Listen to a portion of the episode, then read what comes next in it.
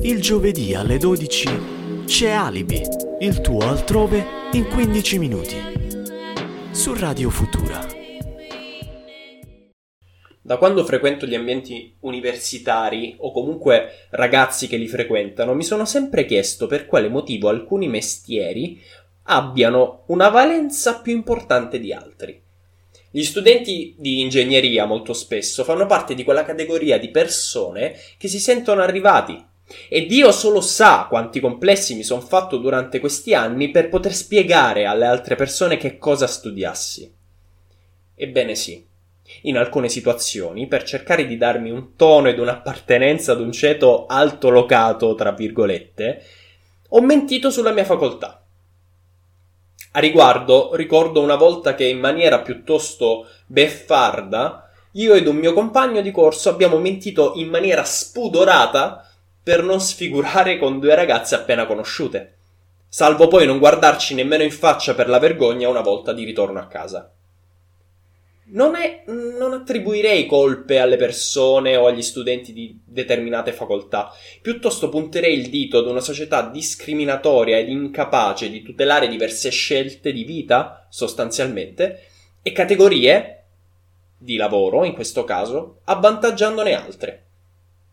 Sentire mio padre consigliare a mio fratello la scelta di una scuola superiore mirata esclusivamente alla scelta da intraprendere per una carriera universitaria, comunque con una prospettiva futura ben mirata, senza prendere in considerazione quelle che sono effettivamente le, le propensioni di mio fratello, mi ha fatto girare non poco i coglioni. Una società alla quale siamo costretti a mentire per sentirci accettati, protetti, ad intraprendere scelte e carriere che ci possono sfamare accantonando passioni ed ispirazioni molte volte solo perché la società non le riconosce come lavori veri, ma come dei passatempi, dei divertimenti. A chi dare la colpa, quindi? A chi bisogna urlare in faccia per far sì che le cose cambino? Ho preso parte ad una manifestazione nei giorni scorsi, in piazza Castello, qui a Torino, la città che mi ospita. Circa un migliaio di persone hanno espresso il loro dissenso nei confronti delle chiusure di cinema e teatri, scuole di danza e centri artistici, ricreativi. Ho deciso di utilizzare l'appellativo persone, non lavoratori dello spettacolo, come molte testate giornalistiche hanno preferito riportare, per motivi che vi spiegherò durante questa puntata. Altra piccola premessa. Io ero lì in quanto nel tempo libero, insomma, mi diverto a fare l'attore. È una passione che mi accompagna da che ne ho memoria, da quando mi divertivo a recitare ad amici e parenti spezzoni di cartoni animati o film che guardavo in videocassetta. Insomma, in qualche modo mi sentivo e mi sento tuttora vicino alla causa ed ero curioso di vedere le modalità di protesta e dissenso, carpire la rabbia e le difficoltà attraverso gli occhi e la voce di chi campa effettivamente di questo mestiere, di chi ci mangia, o comunque vorrebbe provare a farlo. Diverse le voci e le testimonianze di chi si alterna su quel palco. Diverse le richieste, diversi i modi di parlare ed esprimere la propria opinione. Si invoca ad un reddito che sappia tutelare la categoria, si chiede di essere considerati in quanto lavoratori veri e propri, di essere riconosciuti come fruitori di cultura. In tutto questo si chiede anche di tener conto dei cosiddetti invisibili di tutti coloro che fanno parte del settore ma che lavorano dietro le quinte. Operatori di sala, tecnici, sarte, macchinisti e quant'altro. Assisto ed assimilo. Nel frattempo una compagnia teatrale di, di cui una mia amica fa parte mette in scena una piccola performance muta ma estremamente significativa del periodo.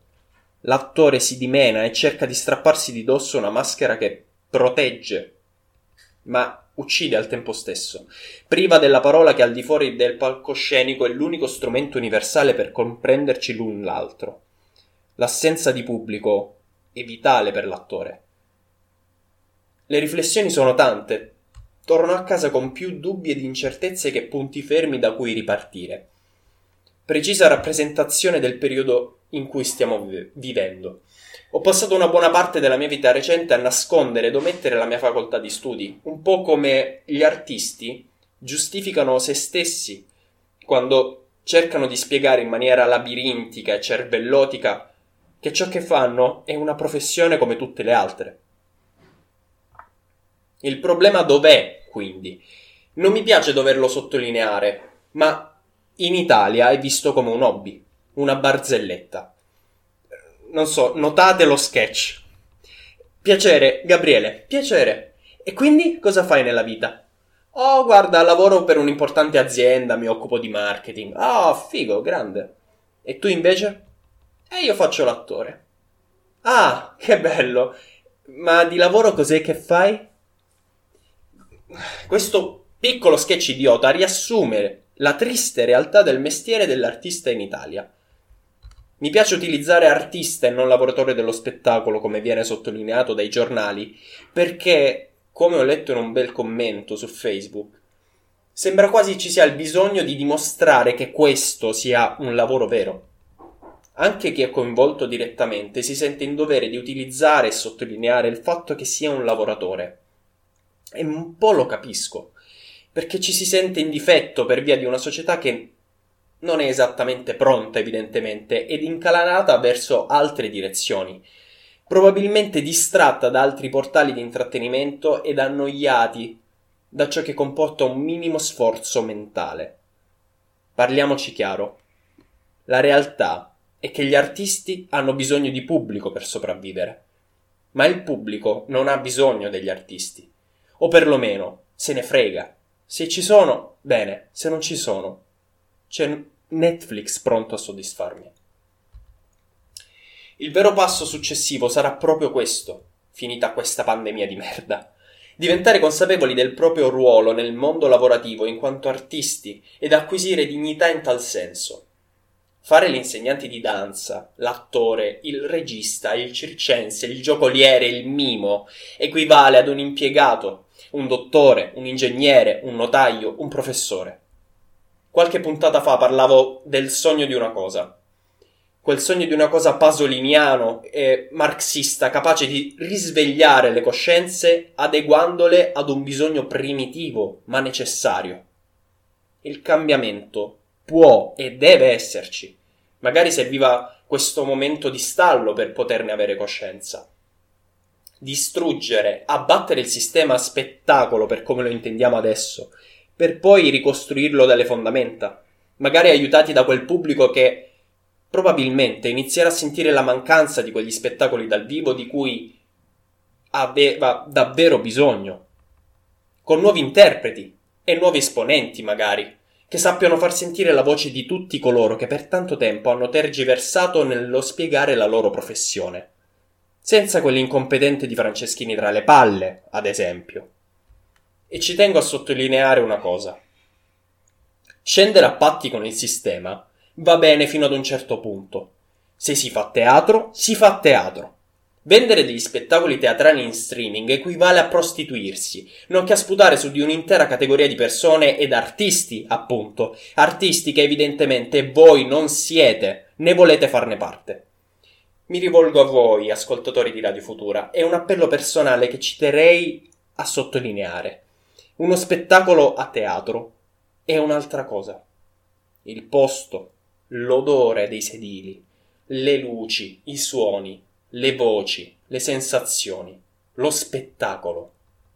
Diffidate da chi vi propone uno streaming, specie se a pagamento. Sputtanatelo anzi. Se dovessero dirvi qualcosa, fate pure il mio nome e ditegli chi vi mando io. Vorrei chiudere la puntata con una piccola dedica, dato che si parla di artisti. Un mio personale tributo. Mi piace che ci sia e nel mio piccolo volevo farlo. Ognuno di noi ha una videocassetta che ha distrutto o consumato durante la propria infanzia.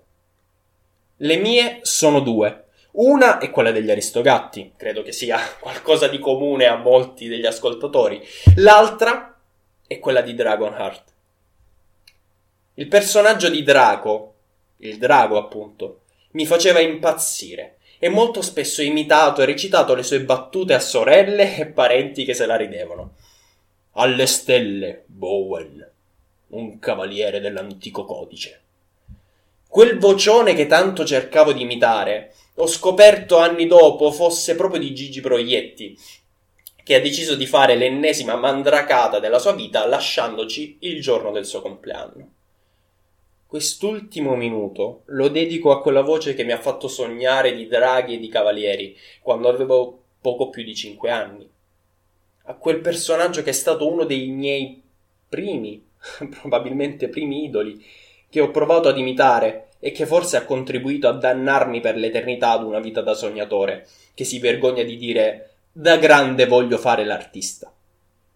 A quell'attore ed artista completo e poliedrico dal quale potremmo imparare per ripartire, me in primis. Nella totale perdita di valori della gente, il teatro è un buon pozzo dove attingere. Grazie Gigi. Alla prossima, sempre qui su Alibi. Il giovedì alle 12 c'è Alibi, il tuo altrove in 15 minuti. Su Radio Futura.